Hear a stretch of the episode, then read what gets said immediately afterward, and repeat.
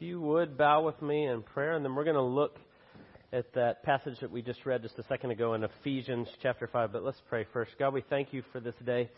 Uh, we thank you for this time of year as we enter into this Advent season, as we as we think about what it means that you've come to us, that you've bodily entered into your creation, and we thank you for this season. We thank you for this past week where we could give much thanksgiving for all the things that you've given us. Uh, we have so much to be grateful for. Uh, we pray this morning that as we open your word, that you would lead and guide and teach us. Uh, as we often confess as we come to your word, we cannot do this without you. And so we ask that you would be here to be our teacher and our guide, that you would take the eternal truths of your word and you would apply them to our hearts and our minds this morning, that you would illuminate our hearts and our minds to see more fully who you are and what you've done for us. We pray that above all, that your name would be lifted up, that we would make much of you this morning, and we'd leave here having seen you more clearly. We pray all these things in Jesus' precious name. Amen. I want to just ask uh, a question. How many of you are familiar uh, with the term, uh, the idea of a straw man argument? If you've ever heard that term before. Often we talk about it in debate uh, philosophy. They talk a little bit about that if you've ever heard that term before. If you haven't, that's okay. A straw man argument is when two people are debating or arguing about something where you, uh, as, as one side, let's say you're having a disagreement, you take the other person's view and you kind of exaggerate it, or you twist it, or you distort it, and then you attack the distortion rather than what they actually believe. Uh, it, it, good example. Our political uh, world today, right? If you want to see a good example of that, uh, watch one of the presidential debates that just happened not long ago.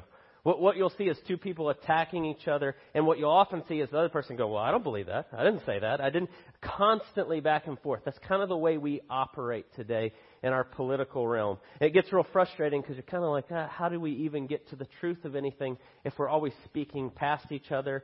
and we don't agree. And so one of the things in, in debate is we'd say we want to always represent the person you're debating their position so well that they'd say, Yes, that's what I believe. And then you say, Okay, good, let's now talk about those things. And so when we erect a straw man argument, it really doesn't help at all. And sadly, you see that all around, like in the political realm today.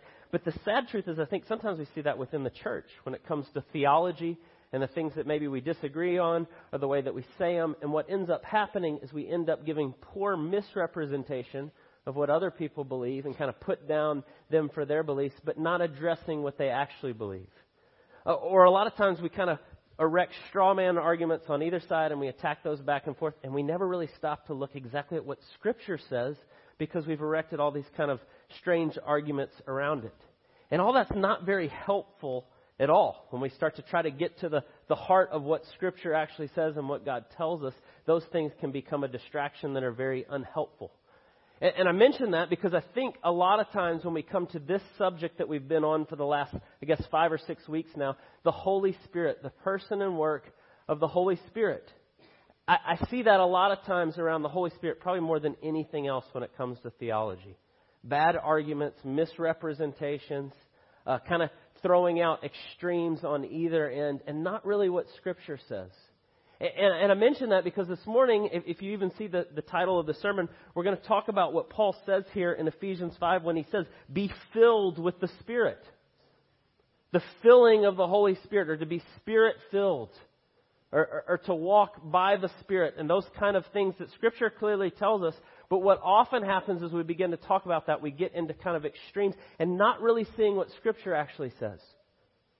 And I think that's very unhelpful. And so I want us to look real clearly at what Paul says here in Ephesians 5 about what it looks like to be filled with the Spirit. Because he does say that here. He does say very clearly in verse 18 of Ephesians chapter 5, but be filled with the Spirit. And so it's a pretty important thing. If you were here with us last week, our, our, our visiting missionary Virgil Jones spoke on the Holy Spirit. And, and I loved what Virgil said. He said Jesus instructed us to wait until we're clothed on high from the Spirit and then go make disciples. And Virgil rightly said we can't do anything that God's called us to do apart from the power of the Holy Spirit. And, and so when we see clear commands about being filled with the Spirit and the way Jesus connects that to the mission of the church, it becomes pretty important that we know what that means.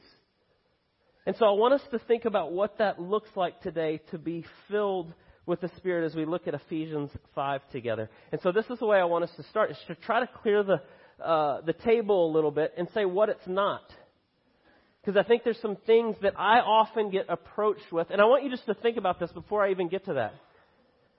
I have people regularly ask about our church through emails, people I meet, and sometimes the question I will get is, are you a spirit filled church? Now, now no, uh, uh, I don't want to plan anything in your mind, but whatever you think that means. And so I, I often say, I sure hope we are.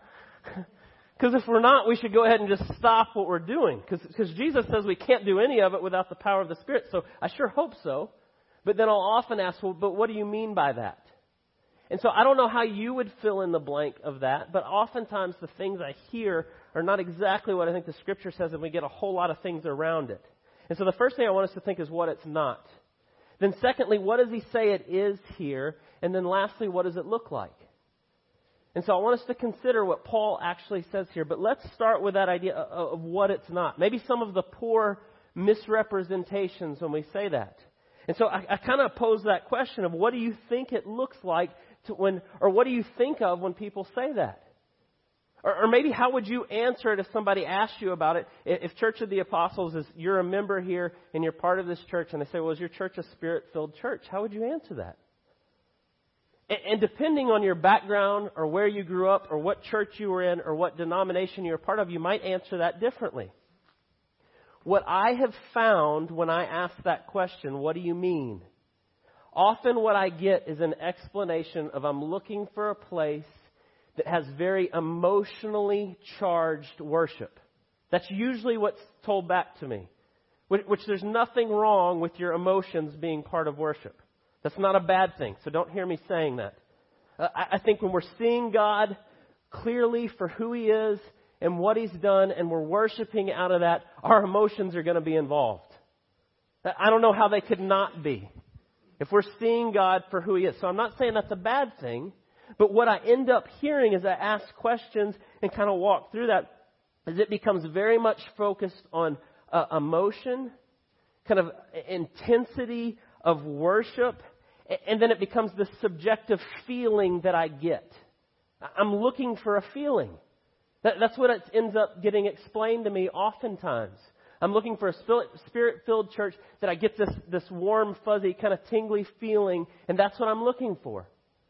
And the problem is, and I'm starting with what it's not, and the reason I start there with that description is I think we miss a lot of what Scripture says being filled with the Spirit looks like if we completely focus on an emotion. I don't know about you, but my emotions can betray me very easily. Uh, I think that's a true statement for most of us, uh, if not all of us. The Bible tells us that our heart is deceitful above all things. Because we're sinful, broken people, our emotions can kind of be up and down and all over the place. And I think it's wrong when we take the idea of spirit filled and just connect it to a feeling that I have, a very subjective feeling. And that's spirit filled and this is not, or, or vice versa. And, and I think we end up focusing on too narrow of a part rather than the fullness of what God says when He talks about what it means to be spirit filled. And I want you to think about just even that picture. What I often get is, are you a spirit filled church? And then I say, well, tell me what that means. And then it's all about your Sunday worship and the feeling and the emotion that's associated with what happens for an hour or an hour and a half or two hours on Sunday morning. If you've been here for any time, you know where I'm going to go with this real quickly. I say this often. Right? We don't go to church, we are the church. We gather together as the body of believers, a worship gathering of the church of the apostles. This is not the church one hour a week on Sunday morning. This is the worship gathering of God's people who are the church who come together to worship. And so when somebody wants to define spirit filled church by the hour that happens on Sunday morning, we've already got a huge problem. Because it's not just this time. Although this is important and it's valuable, and worship is part of that, and that is all true and good. But when we just focus in on that, we miss a huge part of what it means to be spirit filled. And so I want us to think about this picture. and how the struggle we have if we make it all about an experience or a subjective feeling. And I think Paul even draws this out in the analogy he uses here. And so look at what he says there, beginning in verse 15. Look carefully then how you walk, not as unwise, but as wise, making the best use of time because the days are evil. Notice he starts to talk about this idea of all of our time. Right? Because he's going to say in just a second in verse 20, giving thanks always and for everything. Always. All of the time. Right? But then look at what he says, verse 16 or 17. Therefore do not be foolish, but understand what the will of the Lord is. Do not get drunk with wine, for that is debauchery, but be filled with the Spirit. And so Paul uses an analogy of being drunk. And he says it's not this, don't be drunk with wine like this, which leads to debauchery, but then he gives us this contrast, but be filled with the Spirit. And so I want you to think about what he's driving at by using that analogy or that picture here. And so he says, don't be drunk, but be filled with the Spirit. So what does it mean to be drunk? Means to be saturated or soaked in, to be so much that you are now controlled by uh, alcohol. To be drunk, to be saturated or controlled in, dominated by. And what happens when you become drunk is you become unclear in your thinking. There's some things that happen when you become uh, drunk or saturated with alcohol that you're now not thinking straight, and it kind of gives you a false sense of a lot of things. Uh, I had the interesting experience of my freshman year in college. I've never been a drinker. I just don't like alcohol. That's not a spiritual thing on my part. I just don't like the taste of it. And so as a freshman in college, it wasn't even so much a conviction. I just didn't like it. And so I was around all these guys in my dorm that got drunk regularly. And it's very interesting to, to take part of a freshman in college in a dorm room where you're the lone single sober person. I, remember my roommate telling me how funny he was when he was drunk. I was like, no, you're not. you're really not funny at all. You just think you are because you're now drunk. or they would say things about, uh, uh, I thought it was interesting to be sitting there and see it from a sober mindset. I would see guys who never showed any emotion, were very macho. They would start drinking together, and then suddenly it's, I love you, man, so much. This false sense of intimacy that starts to come out when you're drunk or you're saturated or you're soaked in it. And it gives you a sense that you're closer than you are. It gives you a sense of transparency that you don't really have because you, you're not seeing things clearly. And so what happens is you start to get into this state where you kind of forget your problems and things feel great or they seem good for the moment, but it's not reality.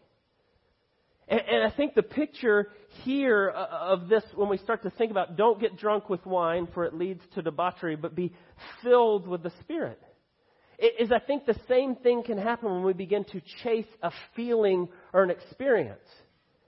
Instead of seeing clearly who God is in everything of our life, we chase this feeling and for a moment we feel better. Or we feel like things are really great now because I had this experience in this moment and then we leave and then everything kind of comes crashing down. It's the same thing with drunkenness. You may forget your problems for a few moments, but then you wake up in the morning and you have a terrible headache and everything's back to reality. And I think the same can be true when we begin to chase those in these different ways. And I would tell you what Paul says here and what he says in Galatians 5 that we also read this morning, he paints a very different picture of that. He doesn't paint a picture of being swept up in emotion. In fact, he, he says something very different. Like in, in verse 20, he talks about giving thanks always for everything to God the Father in the name of our Lord Jesus Christ. He's not talking about chasing a moment in time where everything feels great for, for a little bit. He says, I want you to give thanks in everything always. Or when you read in Galatians chapter 5, he says, This is the work of the flesh, and he gives you that whole big long list. Right? The works of the flesh are evident. And he starts to go through all these things, and he says fits of anger and rivalry and dissension and division and envy and drunkenness. And he says all these things, and then he paints a very different picture of what the fruit of the Spirit is. He says the fruit of the Spirit is love, and it's joy, and it's peace, and its patience and its kindness and its goodness and faithfulness and gentleness and self control. And when we begin to think about chasing an emotional high, a feeling, to me that, that's very different than the picture he paints of being self controlled and being peaceful in all things and being joyous in all things and giving thanks to God the Father through his Son Jesus for everything always.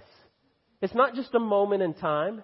It's not just a feeling that comes and goes. It's a whole life thing that he's pointing us to. And so we start to talk about what it's not.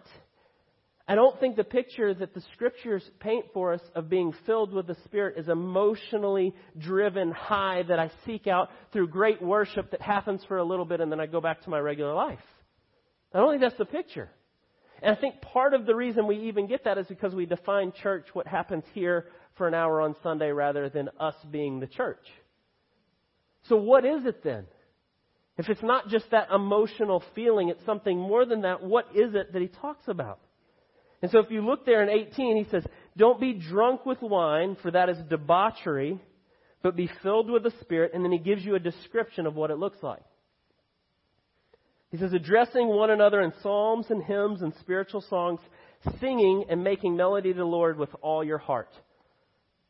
Verse 20, giving thanks always and for everything to God the Father in the name of our Lord Jesus Christ, and submitting to one another out of reverence for Christ.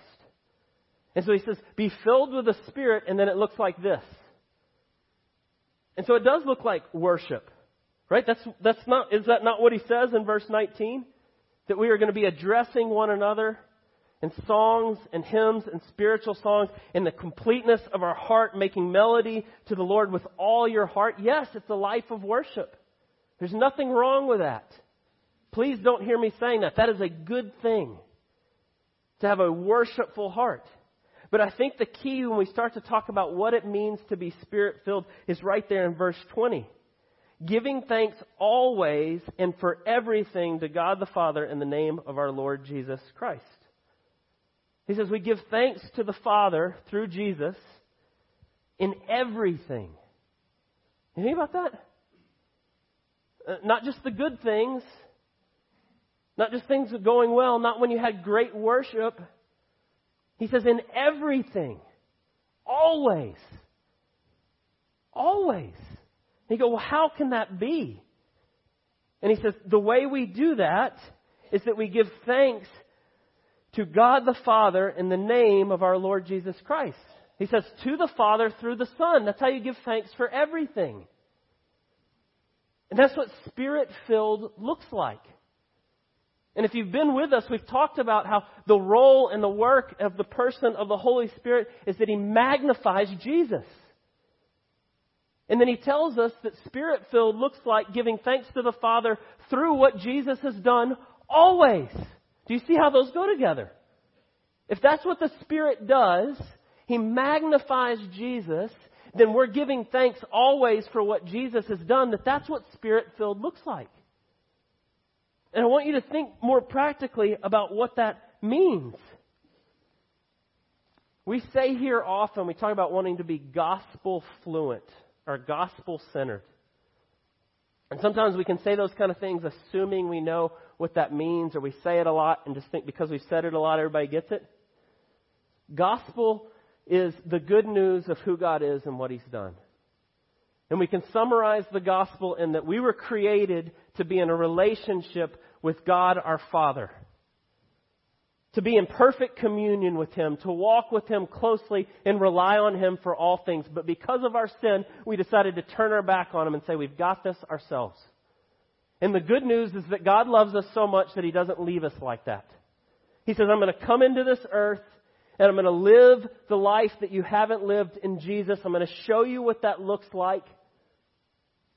Jesus is going to come and He does it perfectly in every way and he gets to the end of his life and he says, I will take your sin and your rebellion, those things that keep you from having a perfect communion with God, and I will take them on myself and I will pay for them and I will restore you to that relationship with God.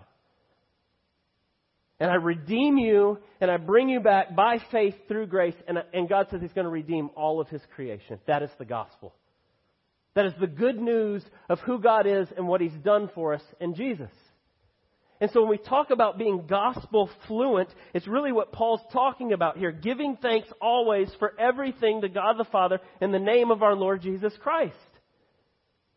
That we see how the good news, the gospel, comes to bear on every part of our life. And as it does, we can give thanks in every situation. Not just when we feel it in some emotionally charged worship but in everything. And I think Paul makes that point very clearly if you really think through what he's saying here. Go back to verse 18. He says, Do not get drunk with wine, for that is debauchery. You know what the word debauchery means? You know what he's driving at when he says that? He says, being spirit filled doesn't look like this being drunk, which leads to debauchery. Debauchery means to be squandered or spilled or wasted. I want you to think about that for a second. That's not what life in the Spirit looks like. That's not what it looks like to be filled with the Spirit, but to squander and to waste and to, to miss all these things that are around you. And he says what it does look like is to be filled with the Spirit and then to praise God for everything always. And I would say to you, I think when we, when we chase emotional high experience, and then we leave, and then we go, I can't wait till I can have another mountaintop experience like that. We end up missing or squandering or wasting all the time in between those two. But God's at work in all of it. There's a reason He says to give thanks to God the Father in all things always because He's at work in every minute of every day of your entire life. It's not just in the hour that you come here. It's not just in the time when we corporately worship. It's in all of it. And we can often squander it or waste it by not seeing that. It becomes just an emotional high from one emotional high to the next. What about all the time in between? God is still at work. He's still seeking to use you in all of that. Everywhere you go.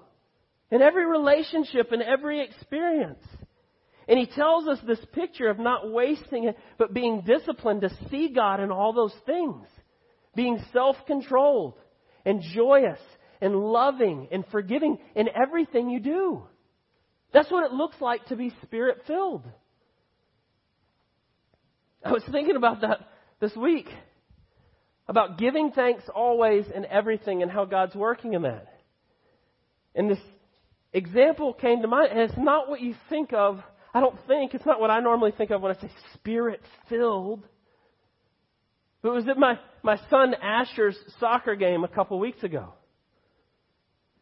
There was a call against the other team. And it was the right call. The kid was offsides and they called it. And of course somebody on the other team got upset. That's a horrible call. That's awful. And the guy kept going on and on and talking real loud and how nobody understood and why it was so on and on and on. And in my flesh, not walking by the Spirit, I finally said, or maybe he was off sides. It was probably not the right thing to say. It didn't help anything. That was just me being frustrated. Enough, buddy. Just get over it. That made him really mad. And he never said anything directly to me. It was never a heated argument or anything. He was sitting down, but he just talked really loud where you could hear him. And talked about how dumb I was and I didn't know the rules and all this stuff. And I was like, oh, you gotta be kidding. And so I just kind of ignored him and watched the game, and it goes on. And then finally, one of our friends goes, "You know what he just said?" I said, "No." So he's going to punch you in the face if he sees you in the parking lot. I was like, "What?" Over literally saying, "No, I think he's offsides. He's ready to fight me." And so in my mind, and, and I read in Galatians, the, the works of the flesh, rivalry, anger, enmity, strife, dissension, division, that was me my first thought was, I hope he does try to punch me in the parking lot. Now, I'm just going to admit that was my flesh. That was the first part of it. And then I didn't say anything, and then I sat there, and then I started going through in my mind a, a bunch of uh, kind of quips I could say to make him look stupid. That's that's where my mind was. And, but I didn't say anything, and I just sat there and I kind of ignored him. And then this incredible thing happened. Suddenly I started thinking, why is he so mad over his kid's soccer game? Why does he want to punch me over a bad call. And then all of a sudden, I started to actually care about the guy. Like, what's going on in his life that he's so. And then you know what happened? Over a span of about 30 minutes, I was praying for him. Th- that's not me. That's the work of the Holy Spirit. Gives you a love for people that's beyond the things that your flesh wants to do. Instead of being angry, it was like, God, what's going on with this guy? Wanting to see him not be so angry over a stupid soccer game. That's not me. My flesh is, I'm ready to fight him. But the Holy Spirit at work in us is a discipline that's pointing us to a great love for people, that's showing us what it looks like to give thanks to the Father through the Son in all things. And as I begin to reflect on it and think about it, it's exactly what Paul's talking about here. He says debauchery is wasting, spilling. You waste opportunities by being angry Oh, I'm going to show them I'm right. That's my flesh. And now I'm missing how God is at work in all of this.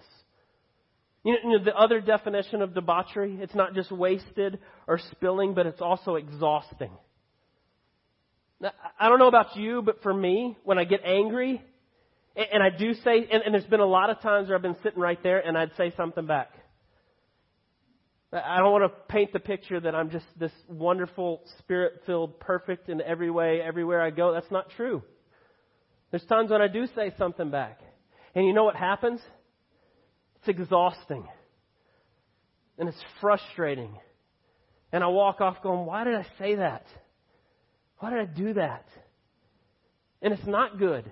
It's never good. It's never helpful. But that's often the way I respond. Instead of being peaceful and patient and kind and gentle and self controlled.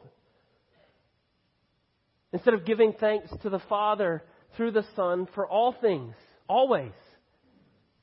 And oftentimes that's what I do. The same is true. We often can do that when we're seeking to do good things. If you've thought about that, we can exhaust ourselves by trying to be really religious I'm going to do a lot of good things. I'm going to try to emulate what it looks like uh, to please God and everything, and then we just wear ourselves out. And, I think part of the reason we do that is we never stop to ask God. We never stop to say, What can I be doing for you in the power of your Spirit for your name? And we think we just busy ourselves with a lot of things, and it's really exhausting. I had a good friend who said this to me once. It was very convicting when he talked about it. He, he was explaining how uh, he'd get to the end of his day, and this guy's a pastor, and say, I, I work really hard, and I go, and I meet with people, and I do all these things, and I get to the very end of my day, and I'm just spent. He said, I'm exhausted.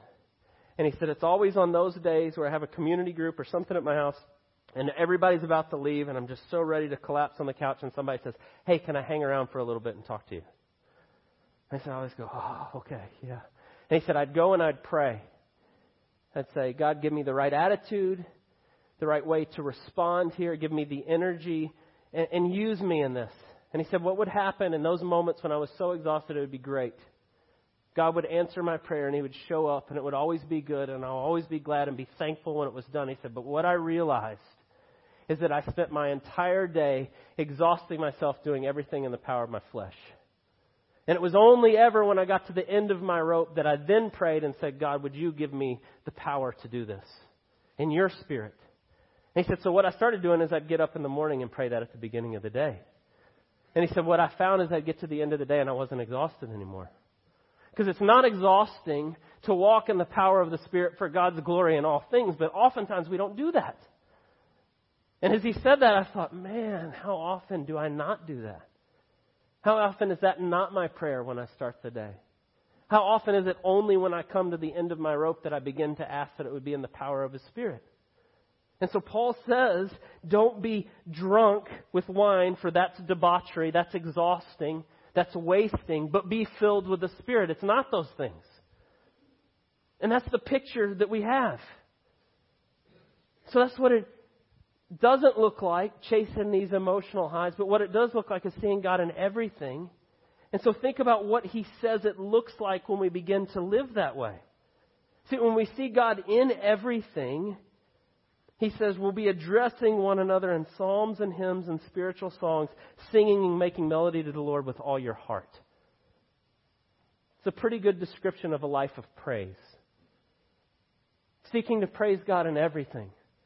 When we're seeing Him at work in everything, we can thank Him and praise Him and do it from a true heart of worship always. Even when things are really hard. Even when our emotions are not overcome and overwhelmed at that moment. But in everything. As we begin to see Him at work in everything and, and giving praise to Him in all things. Being thankful in everything. And so you think about that picture. Remember, the Holy Spirit points us to Jesus and what He's done in everything. And as we grow in that, and we grow in an understanding of that, which is exactly what we say discipleship is, applying the gospel to every part of your life, every area of your heart. And as we begin to do that and see our identity and we live in that reality, it begins to make us praise Him more and more and be more thankful, even when things are difficult or hard. In everything. I think that's the picture of what it looks like to be spirit filled. It's not just chasing an emotional high.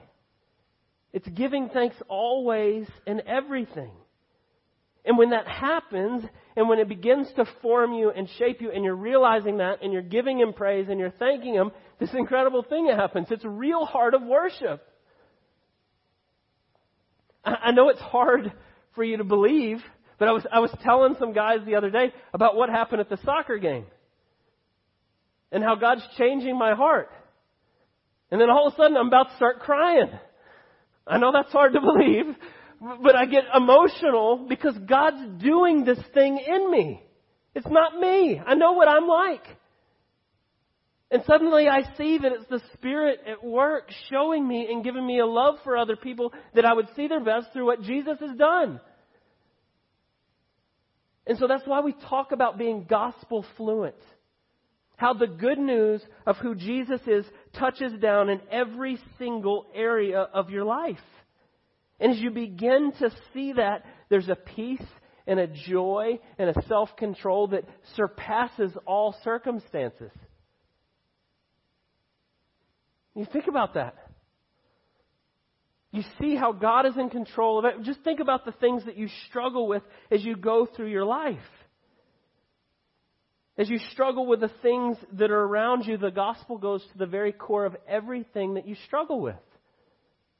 And the more that we see and give thanks always for everything to God the Father in the name of our Lord Jesus Christ, the way we see that getting into everything. And so think of the places of the areas that you struggle in your life. My friend Nelson was sharing with me the other day his job. They're laying off lots of people and everybody's really worried and they're kind of frustrated and whatever. And he said, This is so cool. Somebody at his work said, Why are you not worried? Why are you so laid back about this? He said, God's in control of everything. Dude, I want to say, Yes! He gets it. He's seeing how the gospel touches down and when he's frustrated or what's going on in his work. And he can give thanks to God always for everything. That's what it looks like. That's what it looks like to be spirit filled. Hey, if I get laid off, God's in control.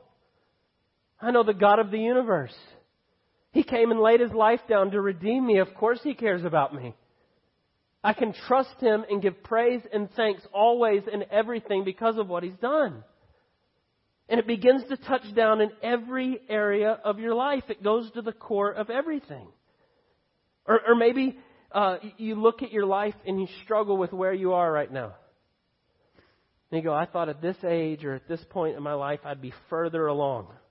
Or I would have accomplished more. I would have, I'd feel better about myself or whatever it is. And we begin to struggle with that.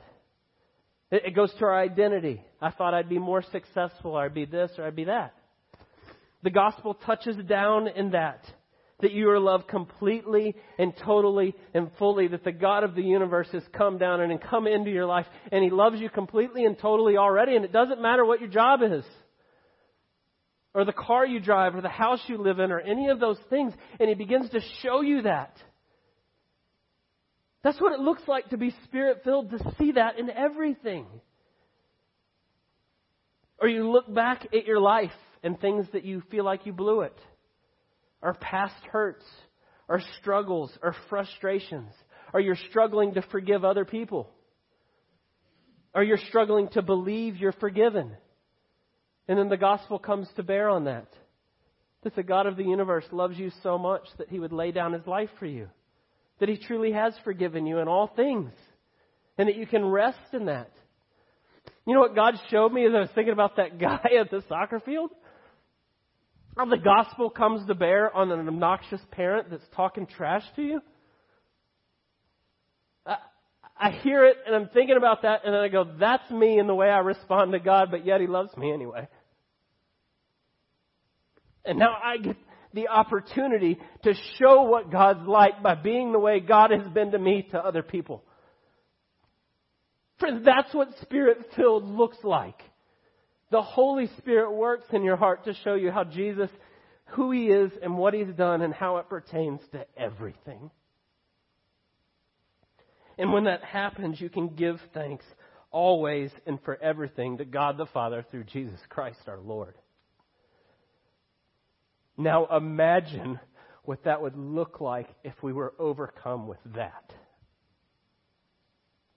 In everything giving thanks always to the Father through Jesus. People be like, what is wrong with those people? In a good way. And they love each other. And they forgive each other. And they continue to do so. And they walk around praising God all the time. You want to know why the church spread like crazy in Acts? Because that's what they were doing. That's what it looks like and I'll be honest, as I, as I read through and I look at it, it doesn't seem that crazy. It seems pretty straightforward. Thank God for everything. Live a life of praise. The last part he says, submitting to one another out of reverence for Christ, which just means helping each other to do this. Which is exactly everything we talk about with discipleship. Man, we want to see revival. We want to see a spirit filled church. Love people. Point them to Jesus. Encourage one another. Live a life of praise. That's what it looks like. It's not that crazy or hard to understand, I don't think. Well, let's pray. God, we thank you for the glorious truth of your word. I thank you that you love us so much, that you give us your very Spirit to live in us and with us, to teach us, to show us. We thank you for the work of the Holy Spirit that convicts us of sin, but then points us more fully to who Jesus is and what He's done for us. And for that, I thank you. I pray that every day that we would grow in the reality of that, that you would help us to see more fully who you are, the good news of what you've done, how it touches down to every single area of our life and our relationships and how we care for one another and forgive one another. I pray that we would be overflowing with wanting to show people what you're like by the way we respond to everything. I pray that we truly would be a spirit filled church that is so apparent in the way that we care for one another and love each other, the way we sing your praises, the way that we encourage one another, and it would all be for your honor and your glory. We pray all of it in Jesus' precious name. Amen.